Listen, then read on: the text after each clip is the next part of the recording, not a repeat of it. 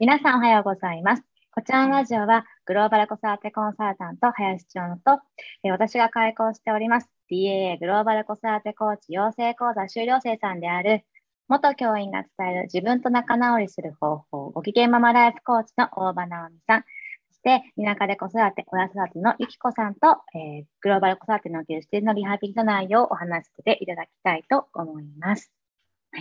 はい今日は夏休みなので、お休み取られている方もいらっしゃったりで、えー、メンバーがこの、えー、林町のと、えー、直美さんとゆきこさんの3人になりますが、えー、いつも以上に、えー、ざっくばらんになんか楽に話していこうかなって思ってます。夏休みなので。はい。なんか最近どうですか？あります？何か？あの林先生が今度あのされるセミナー、カナダの方、先生のはいはい。セミナーが見てすごく気になっているんですけど。あありがとうございます。あれですね、8月の終わりに、えー、はい、カナダのバンクーバーで、バンクーバーの公立校で数学の、えー、教養されている方が、そのカナダも今でこそ子ども主体の教育ではあるんですけれども、あその前はやっぱり詰め込み型だったりとかしていたので、そこから今の教育になっていく前の流れだったり、じゃあ実際どんなことをしているのかっていうところをお話ししてくださるっていうセミナーがあるんですけれども、それですよね。で、えっと、その方は、あの、全然日本人の方なので、全編日本語なので、興味ある方はぜひっていう感じなんですけれども、あの、その、なんだろう、海外って結構自分の考えをやって、あの、伝えていって、で結構子供主体っていうか生徒主体な感じがするっていうふうに思われがちなんですけども確かに、まあ、そういう面はすごくあるし日本とはそんなところが違うなってところはあるんですけれどもでもやっぱり海外は海外で、やっぱり成績を追って詰め込みなところがもちろんあって、でそれをじわじわ今変えてっていてっていうところなんですね。で、カナダもやっぱりその州によって教育が違うので、全部がそうってわけではもちろんないんですけれども、そのスタイル的にはいろんなスタイル、子供主体でもいろんなスタイルがあったりするので、なんですが、あの結構小学校3年生まで宿題がなかったりするんですよね。で、4年生ぐらいから少しずつ出てきたりとかして、で自分で一応学びたいものが学べたりとかする環境にあってっていう、そんな教育をしているカナダで、実際に現地校の高校で働かれている先生から話を聞けるってすごい貴重だなと思って、私自身も一あの親としてすごく楽しみにしていて、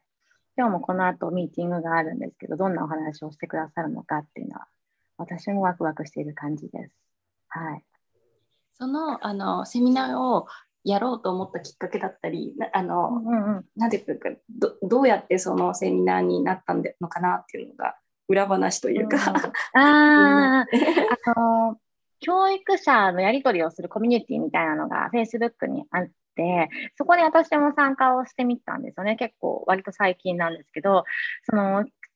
そういったコミュニティに参加されてる方って、やっぱりあの生徒主体子ども主体の教育っていうのをすごく大事にされていて、で、なんかこう先生じゃなくても、ティーチャーじゃなくてデザイナーだよねみたいな感じ。で、そういうグループがそこであのどんな方がいるのかなっていう私も一参加者として見ていた時に、えー、今回そのセミナーをしてくださる方が、えー、自己紹介でね、こうバンクーバーでやってますみたいなのがあって、で、このセあのセミナーをしましたっていう資料を、あの載せてくださっていて、で、それを拝見していて、なんかまさに、あの、私が普段本当に伝えさせていただいてることにすごくリンクしてるなっていうことと、あの自分の子供にしていることと関わあの関わり、自分の子供にしている関わりにリンクしてるなって思ったので、これを伝えてもらいたいって素直に思ったんですよ。で、例えばどんなに私がこうお話をさせていただいてても、なんか一人の妄想みたいな感じになっちゃうかもしれないじゃないですか。なので、実際にそういう教育をされている方、そして海外でそれをしてるっていうことを知るってすごく大事だなと思って、私がお願いしたんですよね。で、なんでみんな英語やってるんだろうって考えてもらいたいなっていうのもすごく大きくて、なんかどうしても日本っていう国内で英語学習っていうか英語習得をしていると、もう本当に学習になっちゃって、もうやれ英検だとか、やれここ読めてこうだとかってすごくなんかできるできないの軸がすごくあるっていうか、その子自身が何のためにどうツールにしたくて英語をやっているんだろうかっていうところに、あの、触れるというか、立ち止まる機会っていうのがすごく少ないなって感じたんですよね。うん。で、やっぱり英語やるって、これからの時代すごく世界がちっちゃくなっていって、共にこう過ごす仲間っていうのが海外の人たちになっていくわけじゃないですか。その時に海外の人たちってどんどんどんどん違うところを見て教育進んでるところにずっと変わらないところでいた時、そもそも同じ土俵に立てるのかっていうところをすごく私は感じるっていうか考えるんですよね。うん、確かに英語はできるかもしれないけど、どんどんどんどんクリエイティブな思考でもあの物事に関わっていけるのか、デザイン的思考で物事を見ていけるのか、その時のツールとして英語を使えるのかっていうと、まだ正直弱いんじゃないのかなって、日本の人たちっていうか子たちっていうのは。なので、あの海外ってどんなところを見て、どんな風に教育しているのか、どんな風な子たちを育っているのかって知るっていうのは本当に大事だなって思うので、それを海外の現地校の方に聞けるってすごく美味しいじゃんって思ったので、オファーさせていただいた感じなんです。なんかまとまってないな。あの海外、うん、海外というかカナダも詰め込みだったっていうのが私は今聞いて意外で、うんうんうん、あそうだったんだと思ってあどうやってそのカナダの方も変化してきたのかなってその辺も伺えたら楽しそうですよね。そうですね。なので、そう、だから海外の教育ってやっぱり日本と違うんですけど、でもやっぱり日本と同じ、えー、悩みを抱えているんですよね。それを早くに出会って、早くに、なんだろう、解決とか解変えていったっていうだけで、アメリカだってやっぱ点数主義で新しいことをやろうって言うと、やっぱり反対する保護者が日本のようにいたりとかして、それじゃ全然子供たちの、あの、なんだろうな、認知能力が測れないじゃないかとか、知識がついてないんじゃないかっていうふうに思われたりとかすることが全然あったりするので、その詰め込みの形がちょっと違うは違うんですけど、日本と。でも、やっぱり振り返ってみると、どちらかというと詰め込み型だよね、今までのはっていう感じですよね。うん、なんか学校教育があのどこまで家庭にこう入っていくのかみたいなところが日本はかなりこう入っていく型だと思っていてであの海外の方とかだと例えばもう学校の掃除とか掃除の担当の方がいるから掃除とかはやらないとか子供が、で部活動とかも自由だ自由であのボランティアに行ってもいいし、そういう本当にチームとして部活やりたい子っていうのは、本当に本気でやりたい子だけが そのチームで活動するみたいな、放課後の使い方が自由で、日本のように部活動全員参加みたいな、そういうような感じでもないとか、なんかこう、ありますよね、違い。うんうん、そうですね、本当に。それはね、本当大事な違いで、いい違いだったりもするけれども、うん、それによって難しさも出てくるものももちろんあったりもするしで。ね、だから海外の学校が日本のその掃除教育を取り入れようとかしているところがあるところがあったりとか、そういう時に何というか複雑な気持ちになりますね。私は、え分けた方がいいんじゃいいんじゃないかってこう思ったりする部分と。うんうんうんうん。本当ですよね。なんか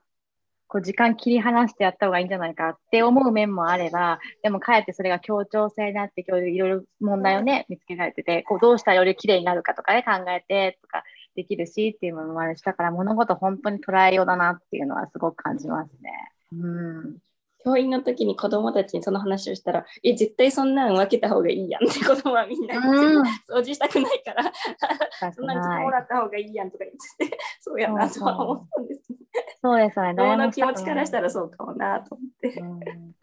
中学生ぐらいなんて特にまともにお掃除してる子なんていないですよね。ほとんど遊んでますもんね。なんかほうきがバットに変わってるみたいな感じだったりとかね。それがあの、うん、結構みんな真面目にへなんていうか、まあ、ちょっと遊んだりとかあるんですけど、うんうん、なんかあの普通にさやろうかみたいな感じで言うと、うんうん、結構やってくれるというか、うんうん、まあ本当に私があの 中学校の時はもうちょっとこう、うんうん、なんか外にあれが外に出るというかなんていうかこう、うんうん、そういう感じだったんですけど今の子って、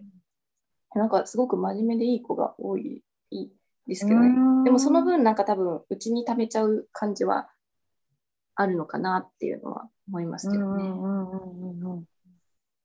私がいたところがちょっとギャンチャだったのかもしれないです。学校によるのかもしれないですけどね。うんうんうんうん、でも、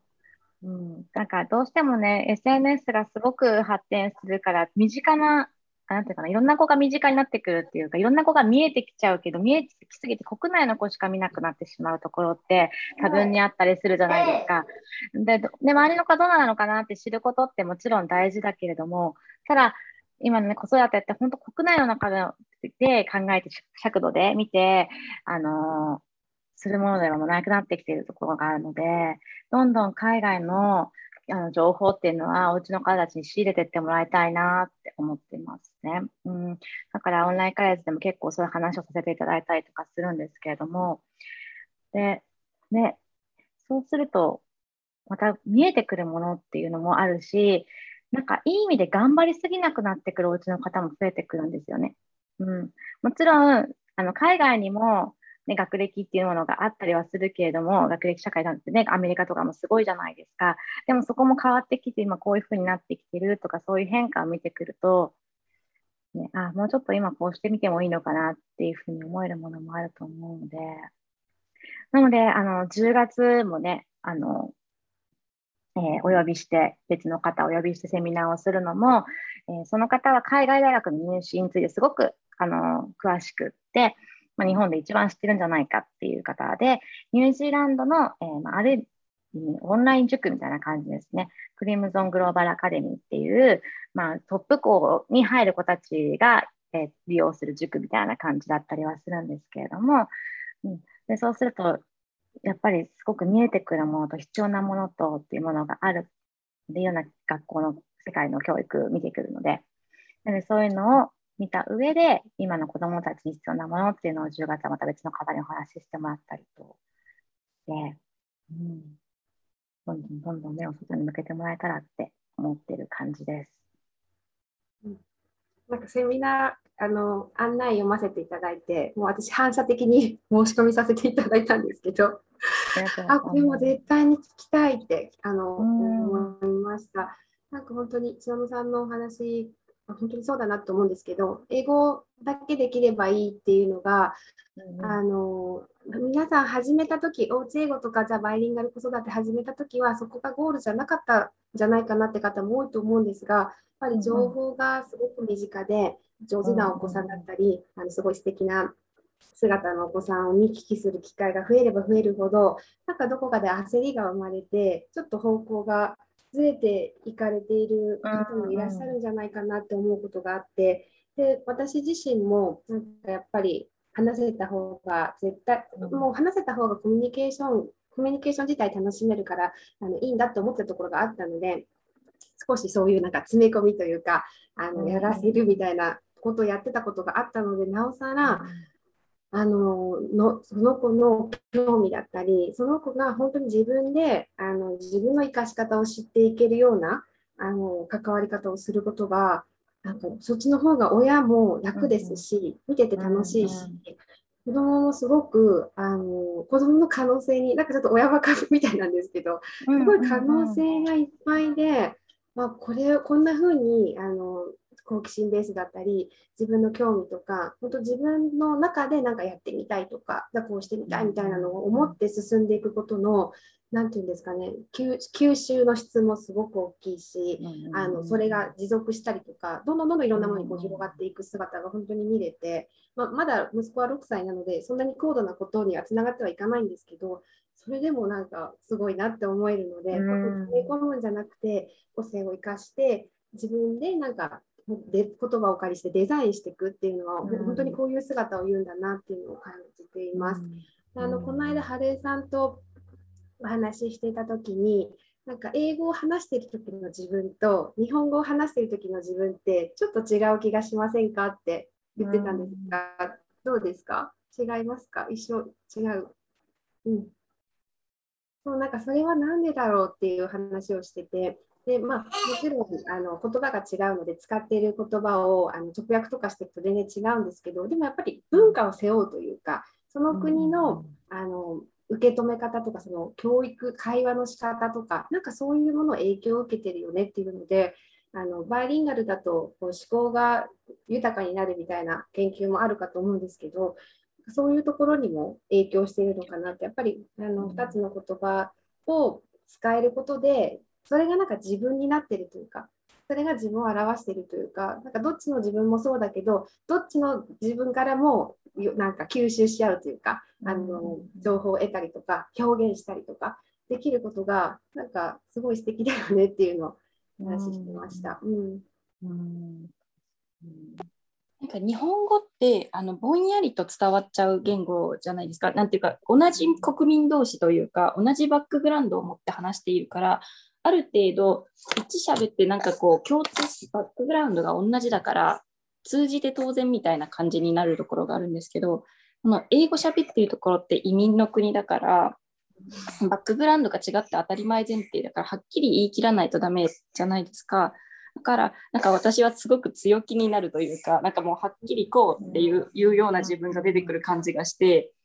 でなんかでなんだろう聞き返すっていうことが日本人だとちょっと失礼というか1回で聞かないとみたいななんだろう聞き返すのは失礼とかなんか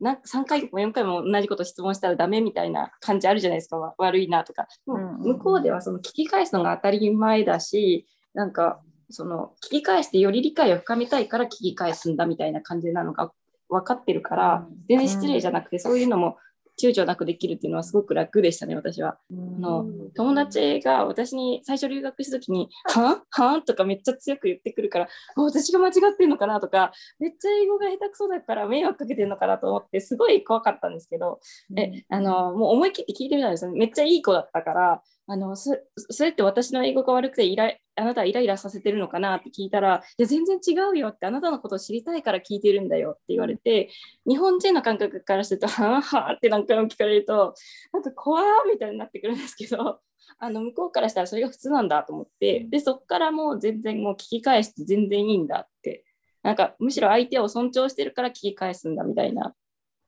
感覚があったのがなんかちょっと思い出しましたね。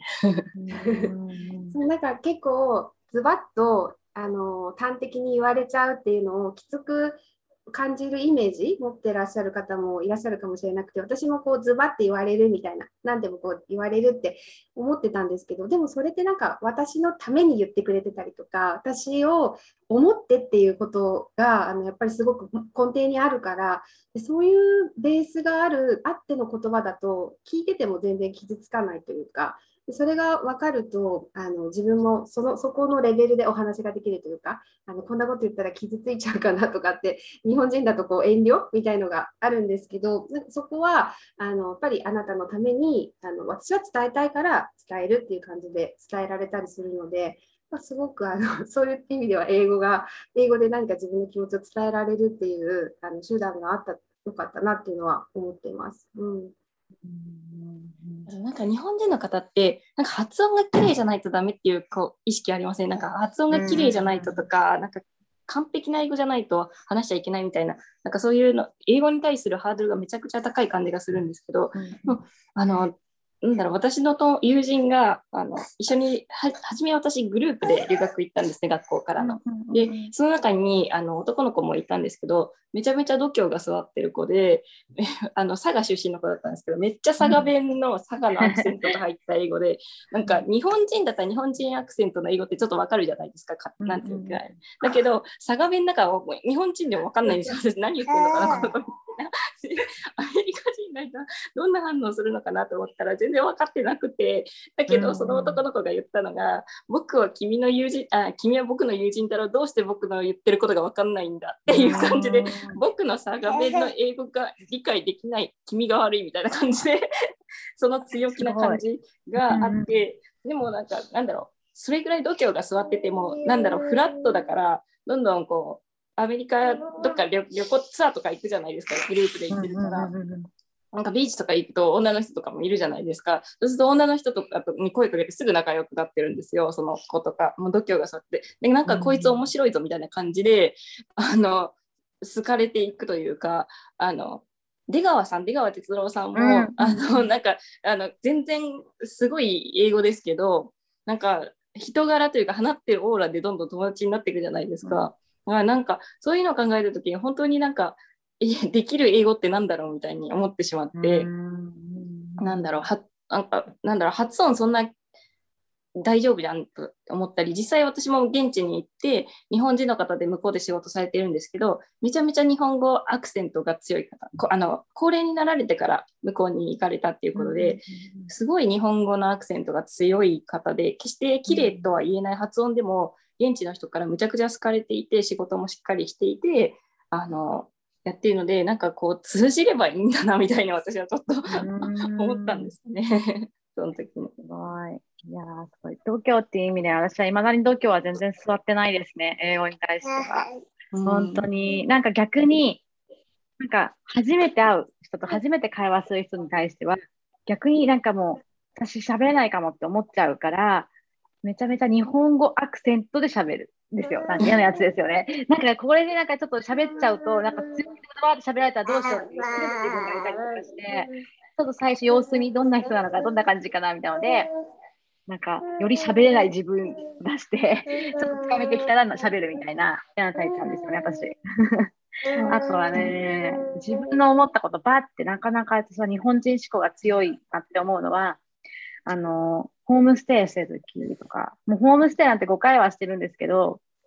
毎回毎回気を使う。なんか、で、いろいろ何でも言ってくれていいよって向こうは言うじゃないですか、やっぱり。で、まあそういうね、まあビジネスっていうところももちろんあるし、まああとは国民的なところとかね。で、ちゃんと逆に言ってくれないと困るっていうところがあるから、言わなきゃいけないけど、なんか遠慮しちゃって言えないみたいな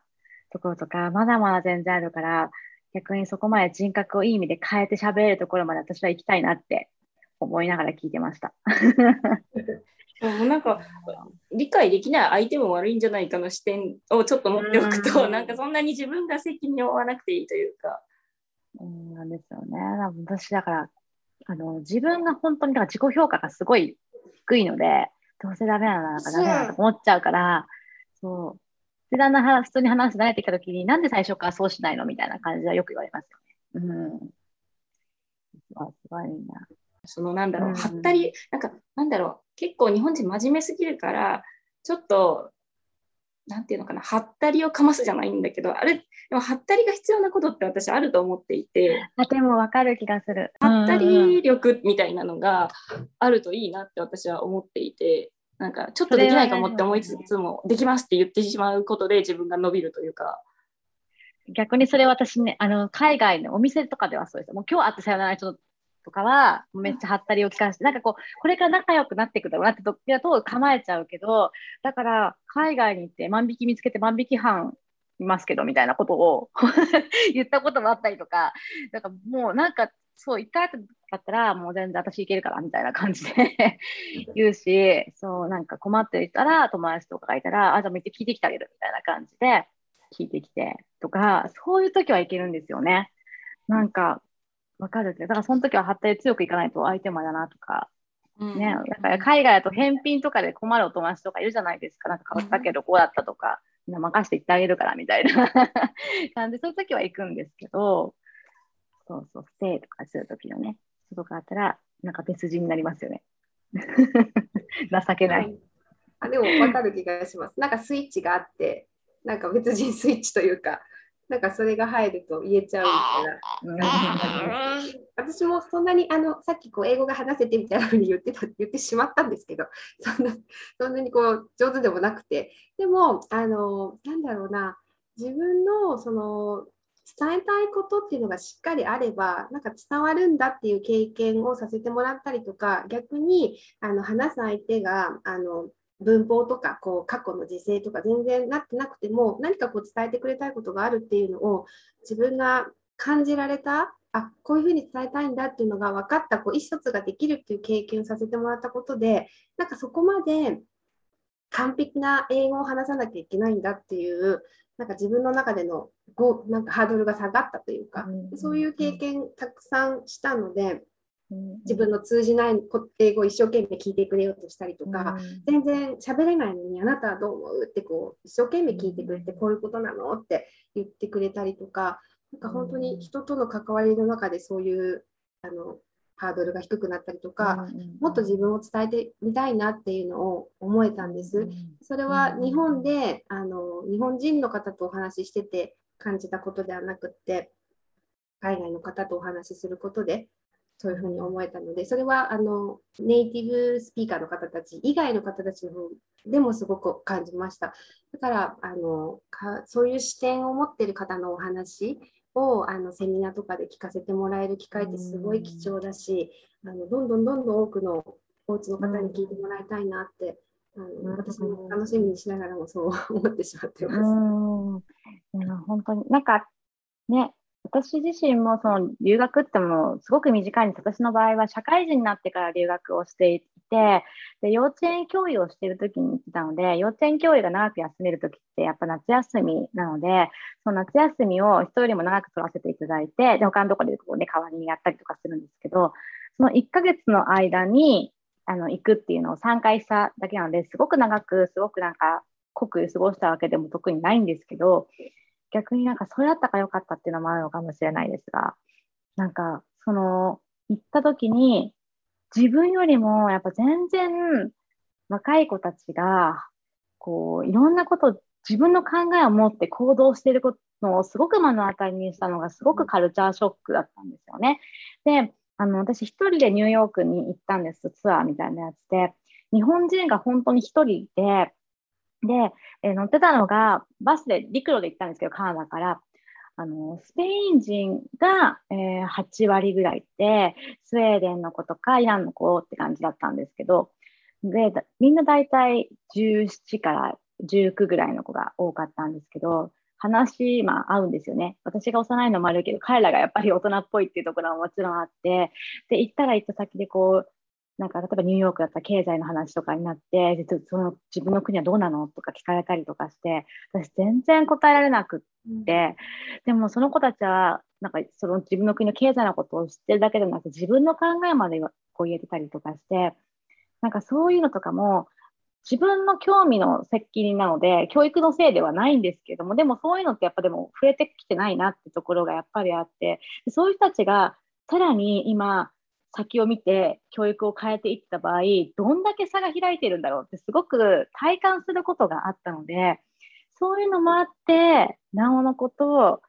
国内だけでなくて外の世界というかで人たちの教育見てほしいってすごく感じることがあったりとかして、うん、多分だから留学されたことがある方って皆さん絶対そういう経験あると思うんですよなんかみんなのがすごいなんか思考がみたいな視点がみたいなことって。うんどうですあります？なんかあなんか私感じたのはあの私が留学した頃ちょうどあの大統領選挙の時だったんですね、うん、だからどっちがあの勝つかなみたいなのをもう結構そこら中でなんかずっと話をしている人たちがいっぱいいるっていう感じでキャンバスに出たら。なんかそれがなんか日本だとそんなことないじゃないですか選挙が近くても。あの誰がとか政治の話にならないし、だから、なんか、あ、これだけこう、なんていうのかな、自分、自分に責任があるというか、自分の一票に責任があるって思ってる感覚がすごいなって思ったり、あと、お金のことに関しても、なんていうか、日本って結構もう、国に任せとけばなんとかなるな世代の方が多くて、なんかもう年金もとかもそうだし税金もなんかあの事務の方がやってくれるからなんかいくら税金払ってて分かんないとかいう感じじゃないですか。だけどあの海外とかって自分で申告するじゃないですか、そういうのとかって。だからあの自分が払った税金が何に使われてるかとか、やっぱり意識がすごく向いているような感じがして、だからお金の管理もなんかこう自分でするんだみたいな感覚が強いから、あのなんていうんですかね、ちゃんと投資とかも勉強して、投資でどうやってお金を運用するかとかも考えてるんですけど、日本人って投資投資している人少ないじゃないですか。なんかもうお金といえば貯金みたいな感じのやり方をするからお金でお金を稼ぐみたいな発想がないからなんかそういう点でもなんかこう、ま、任せ主義じゃないんだけどなんか任せておけばなんとかなるみたいな感じがあるのかなっていうところがでも逆に言えばそれだけ国がしっかりなんか誰でも暮らしていけるような制度っていうのを考えて導入してくれてるっていう点なのでそれはそれですごいなと思っていて。うん本当に日本はすごく恵まれてるというか、すごくこう豊かというかその豊かさにあの当たり前だと思ってこれがどうしてそこういうふうにな社会が成り立っているんだろうっていう視点とか持たずに育つと海外の方とお話しするとすごい 自分の無知なところとかが恥ずかしかったりとか何も言えないとか、なんかそこに対して何も考えたことさえなかったので、うん、本当に恥ずかしく感じました。でもじゃあなんでそれ考えなかったかって言ったらそうやって振り返ってくることをしてなかった自分の育ちもあるしそういうあのあそこが当たり前だったというか全然視野が広くないんですよね。もういるところしか見てなくて、そこの常識っていうか、そこの価値観しか知らないから、それがもうそれだとしか思えてなくって、感謝することもなかったし、でどれだけ恵まれてるんだろうっていうのにあの気づけると、やっぱり一つ一つ、同じ社会なんですけど、なんか見えてくるものも違ったりっていうのはやっぱりあって、うん、あだからなんか今の社会に全部賛成とかなんかそうそういうことではなくて、でも与えられているこの状況はすごく恵まれてるっていうことにはあのやっぱり気づけたのは良かったなって。うん。うんうん本当になんか島国なんだなって感じますよね、外に出ると。なんかそれがいいとか悪いとかそうじゃなくなんかこういろいろね、刺激を受けるっていうか、ああ、もうちょっと視野を広く持って、持つことで初めて選択肢ができるなっていうところを感じたりとかして、その中で自分がどう選ぶかはもうね、その人に任せるけど、みたいな。うんっていうのはすごく感じますね。うん、なんか結構、そのね、お受験がいいとか悪いとかじゃないけど、受験をもしするのであった中学とか小学校とか、どういうふうな通過点として行うのかっていうのを、なんか日本の教育尺度じゃなくて、いろいろ世界観広げてみていくと、付き合い方も変わってくるんじゃないのかなって結構今ね、受験とかでもいろんなことが問題になったりとかするけれども、思うんですよね。なんか、それこそね、詰め込みだったりとかするじゃないですか。やっぱどうしてもそこまでに完成させなきゃ仕上げなくちゃいけないっていうところが受験にはあったりとかするので、ね、って思ったりします。うん、うん、やっぱりね、週回数遅れてるっていうのは否めないですからね。うん、例えばこう、日本ってやっぱり先ほどね、ゆきこさんがおっしゃってたように恵まれてるわけじゃないですか、割と。それで、例えば子供で言ったらば、今自分のスマホを早くから持つ子がいたりとか、タブレット自分のものではなかったとしても自分のように使えたりとかする環境があったりとかして、その所持率とか使用率っていうのはすごく高いんですよね、日本って。だけれども、諸外国に比べて、それを教育のツールとして使う機会っていうのがすっごく低いんですよ。使えてないんですよ。だから、要は今ね、みんなが言う、その AI になんか振り回されちゃう側になっちゃってるんですよ、すでに日本っていうのは。でもそれって海外がどんな風に使ってるのかとか、どんな風にやってるのかっていうのは知らないっていうところもあるし、目の前のその詰め込みでね、一生懸命になってしまいがちだからこそ、それを使いこなせてなかったりとかするので、AI に使われる人間にそのままなってってしまう率っていうのはすごく日本ってあるわけで、そこから脱するっていう意味でもみんな周りがどんなことをしているのかどんなことを大切にしているのかって本当に知っててほしいなって思うんですよね。うん、うん、なんかそこを知ってじゃあどうするんだっていうのはそのご家庭ご家庭のいろんな方針とかはと思うので、そこはお任せなんですけどだけどやっぱりその視点があるかないかで何かこう選択肢選択することがあった時に違うとこ選ぶことになるかもしれなくて、でその選んだことで全然違う未来がやってくるかもしれないなって思うと、うんうん、そういう情報とかはあの自分で取りに行きたいな私今用意してくださったもの に参加させていただくんですけど、でもやっぱりどんどん取りに行きたいなって思うしそういう機会をこうやって提供してくださることにも感謝ですし。うん、うんそうなんかでもそう感謝してくださる方がいるっていうのがそれはすごく嬉しくってなんか自分はできることなんだろうって考えて、まあ、やってるだけってやってるだけなんですけど今回もお申し込みのところ特にメッセージ書く欄とか作ってなかったんですね。もう簡易的に申し込めるようにと思って。そうするとなんか直接メッセージくださる方とかがいて今回無料で開催させていただくんですけどなんかこうありがとうございますみたいなのをわざわざこう送ってくださる方がいらっしゃったりとかしてすごくなんか嬉しい気持ちになってあとはそういうのねこう送ってくださる方って本当にその選択肢をなんか大事にしてくれるんだろうなって、その、それを選ぶとかじゃなくて、選択肢の一つの項目として、あの、受け取ってくださるんだろうなって思って、うん、すごく嬉しかったです。もうね、今80人ぐらい申し込まれてるのかな。すごい、意外とご興味持ってくださってる方が多くいらっしゃったのがびっくりしました、でも。私最初30人ぐらい集まればいいかなって 正直思ったんですよ。2週間ぐらい前だし、と思って、いくらオンラインとはいえって。あとはこう海外の教育とかに興味持たれてる方ってそんなに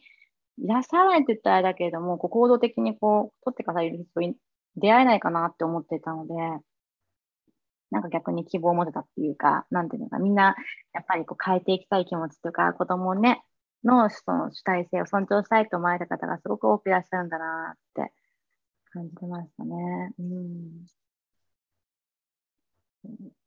で今回の8月のみなら10月の向けていろんな教育を知っていただいて、いろんな選択肢を持ってお子さんと向き合ってもらえたらなって思います、本当。うんでもね、子供にデザインしてもらうって結構勇気がいると思うんですよ。うん、子供ってやっぱり楽なことを選ぶし、楽しいことを選ぶので、何もしないってことはもうざらにあるので、ね、こんな感じで。そうでもきちんと成長してるんですよ。その成長を見つけてあげるのがあの仕事っていうか、なんか親は意味あるものに連れて行こうとしがちなところってどうしてもあると思うんですけども、そうじゃなくて子供がやってることとかに意味を見出すのが親の役割だと思うので、うん、何かつなげていくってことをいつもしなくてもちろんよくて、あ、こんな風にこんなことができてるんだとか、こういう力つけてるかなとか、こういうのが好きなのかなとか、こういう傾向があるかなっていう意味を見出すことさえしていけば子供って伸びるので、うん、そうしてってもらえたらなって。あの私、この前あの、ちょっとお話ししたかもしれないですけど、うん、あの本本があの経営者の方の感情を大切にする会社の経営者の方の本を読んで、これ自分が何を感じていてあのっていうのをやっぱりあの今ってもう頭の社会になっているというかなんだろう。感情を感じきらないで頭で処理してもなんか済ませてしまうようになっていってそうするとなんか自分の何が好きだったのかとかあの子供の頃の記憶ってなくなっていってしまって私ってどんなもなんだろう強みがあったんだろうって思いながらでも社会の中に生きていく中でその強みすらももう人と馴染むためには抑えてしまうというか、ななんかそういう風になって自分が分からなくなっていくなって思っていてだから子どもの時の感覚っていうのをいかに残せるかっていうのがすごく大事なんかなって最近思うようになってきて、まあ、私の時は時代が違ったのでなんかちゃんとしてとかなんだろうコツコツやってとか計画的にとかそういう価値観がすごく大事な時期だったんですけど私が学生の頃っていうのは。だけど今自分が起業家になっていろんな起業家の方とお会いして感じることだったり自分がこう自分で自分の個人事業主としてやっていく時に自分の感情とか何を感じているかとか自分の強みって何だったのかなとかそういうのって子供時代にヒントとかがあってそういう子供時代にどうやって過ごしてたかっていう、まあ、それがあのしっかり向き合ってこう自分をどうやって活かせるのかなってことが分かってくるなって感じたんですね。だからねあの何だったかななんか、うん、なんか他にもありましたね。ちょっっとこの辺 あのすいませんあのごちゃごちゃしてカットでお願いします。うん、あの幻冬者の方で、箕輪さん幻冬者の編集者の方が、死ぬこと以外かっすり傷みたいな本を書かれてる人も、いかに自分が3歳のままでいられるかみたいなのが大事でっていうでそういうなんか自分が子供の時に大切にしてるものをしっかりなんだろうあの思い出せるというかそれを保ったままでいられる生かしながら成長していけるっていうのがすごく大事なのかなって特にもう時代が変わってるからもっともっとそれを強く思うようになって。うんでも本当そうですよね。なんで私もよくだから非認知能力って言い換えると子供らしさ残すことですよってよく書かせていただいたりとかするんですけど、うん、いや本当にそうだと思っていて、私なんかそんなになんかこうスピリチュアルとかにはすごく傾倒するタイプではないんですけど、でも、スピリチュアルの方とか、風の時代とか言うじゃないですか。でも、ああいうのって本当あながちは、なんか間違ってるとか間違ってないとかじゃないですけど、本当そうだなって、なんかうまく表してるなって思ってて、うん、なんか、こう、何言ってんのってスピリチュアルで興味ない人は思うかもしれないけど、実際でも、あの私だから起業家として活動してよかったなって思うのは、そういう時代が読めるって言ったら読めるところだなって思っていて、その読んでうまく対応できてるかっていうのはまた別なんですけども、なんか、うん、どうしたらいいのかってすごく考える時間だったりとか、あとそのどうしたらいいかっていうのは世の中に目を向けて何が今求められてるのかとかすごく考えたりとかするから、それが一番教育に生きてるなって私は思っていて、どんな子育て本よりも自分のそれが生きてる。でもそもそも子育ての本って読まないんですけど、だからよくそのどんな子育ての本おすすめありますかとか言われることがあるんですけど、それはもうないですってかわからないって私は答えて言って読んでないし、ただそこはと本当に狭いし、時代もまた変わってるっていうのももちろんあるから、世の中、今の世の中に目を向けてるのが一番子育てのヒントになるんじゃないかなと思ってよくお伝えさせていただいたりとかするんですけど、本当にいかに子供らしくいられるかで、子供らしくっていうとなんか幼さが出てきちゃうと思うんですけど、雰囲気的に。でも子供らしいっていうのは一番人間らしいっていうところなんですよね、やっぱりね。だからそういうのにはどうなのかってところですよね。うん何かをね、インストールするんじゃなくて、自然発生的なものを大事にしたらいいんじゃないかなって思うなという感じです。はい。うん、あのお話伺ってて、千代野さんがおっしゃってた、本当に非認知能力は子どもらしさっていうのが本当にそうだなって思うことが多くって、なんかあの発想力だったり、あの素直さとか純粋さとか、もう頭の柔らかさ、もう叶わないんですよね。あの自分の子供だけじゃなくて、あの関わらせてもらっているアフタースクールにいらっしゃっているお子さんもそうなんですけど本当にこのままあのこのままの状態の気持ちというか発想力とか持ってるなんか潜在能力っていうんですか？そういうものを持ったまま大人になると何かこの子はすごいことができるんじゃないかって思って本当に見ているだけでもなんかワクワクしてしまうというかだけどそのじゃあいざ学校に行きました。あの宿題をしなきゃいけない。ワークをしなきゃいけない。テスト勉強をしなきゃいけないみたいなところでそのひらめきとか発想力表現力みたいなのを生かす時間じゃないところに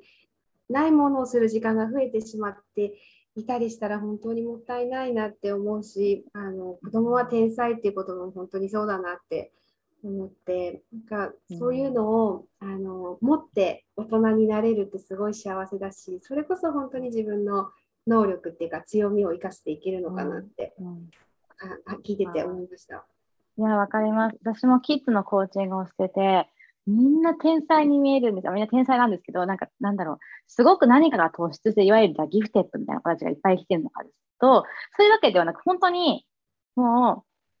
天才なんですよ。なんかうまく言葉にできないんですけど、で、この子はこういう強みがある、この子これがすごい、これがみんなすごく見えて仕方がなくって、それを本当に伸ばしてほしいって思うんですけど、で、そのサポートをね、普段コーチングさせていただいてはいるんですけども、でもそれがどうしても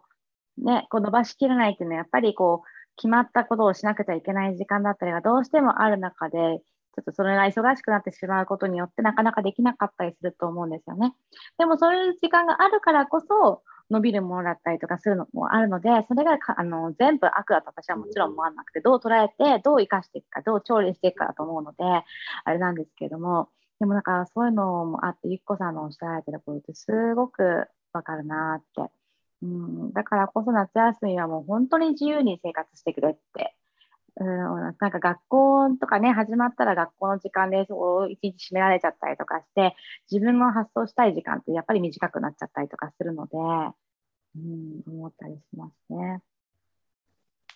こうめちゃくちゃこうなんだろうあのきちっとしたことを言うと なんか前までは私たちは会社から物を買うっていう時代だったけど今はなんかこう C2C かあの、顧客と顧客でメルカリでもそうだけど会社を挟まずに自分でやれたりあのココナラとかねなんかストア化とか、うん、そういう自分で自分の技術を会社を通さずにプラットフォームで売れるってなってくるとなんかこう会社とかで働く必要性がなくなるじゃないですかそうするとなんか社会の中で生きていくためにとかそういうのがいらなくなってくるじゃないですか。ってなった時にやっぱりそういう時になんか自分の感覚とか自分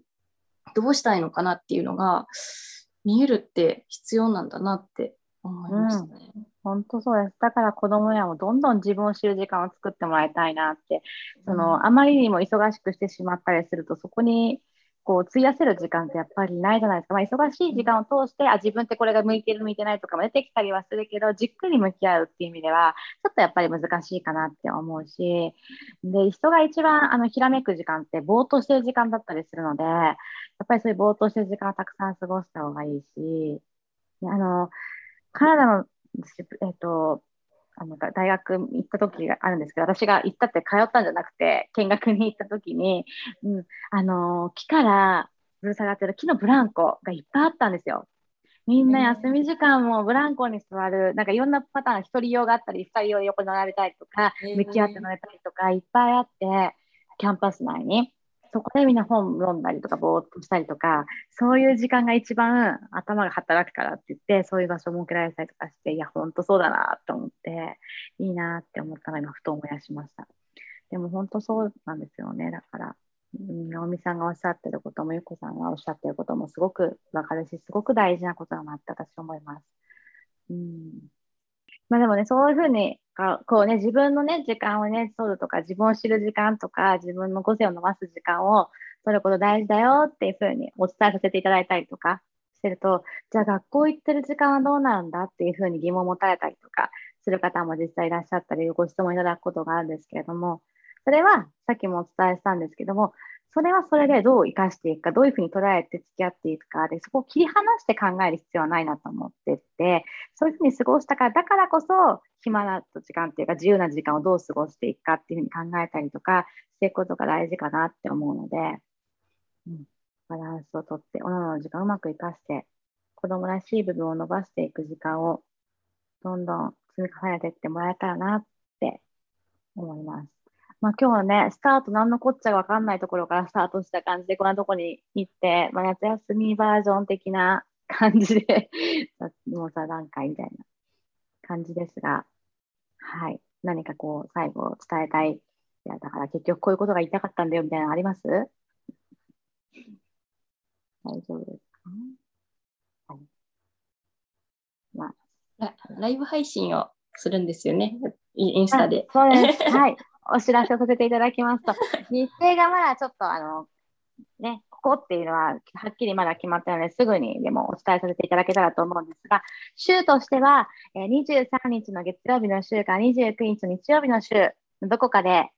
何日かライブをさせていただく予定です。はい。もしかしたら33日にどっかにもあるのかな？わからないですが、後半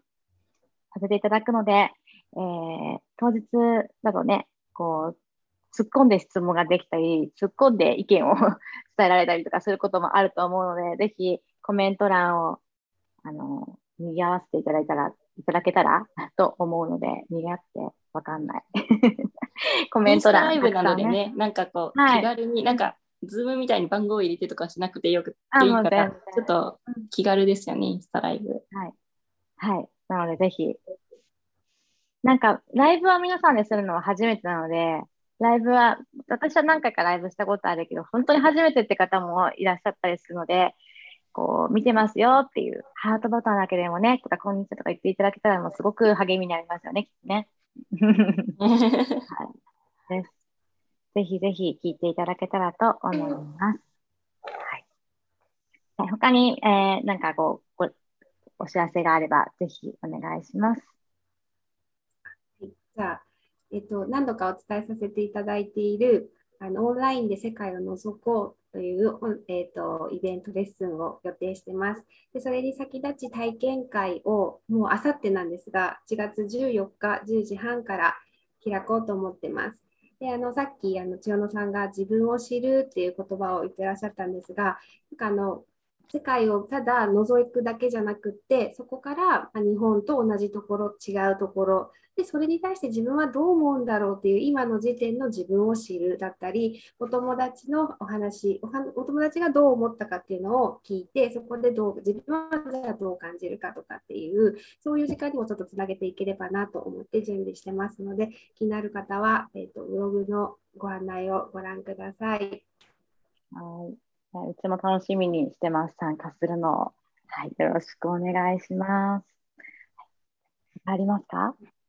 大丈夫ですか？はい、じゃあ私の方からで、えっ、ー、と、最初にね、直美さんが振ってくださったお話でもあるんですけれども、8月の21日の、えー、13時1時からですね、えー、カナダの、えー、ブリティッシュコロンビア州ですね。で、えー、の現地の公立校で数学の先生をされている方が、えーえっと、子ども主体の教育についての話をしてくださるので、えー、そこを受けて、ぜひお家でどう関わっていったらいいのかなのヒントを受け取っていただけたらと思っています。え、現時ででも80名近くの方が申し込んでくださっているので、そろそろ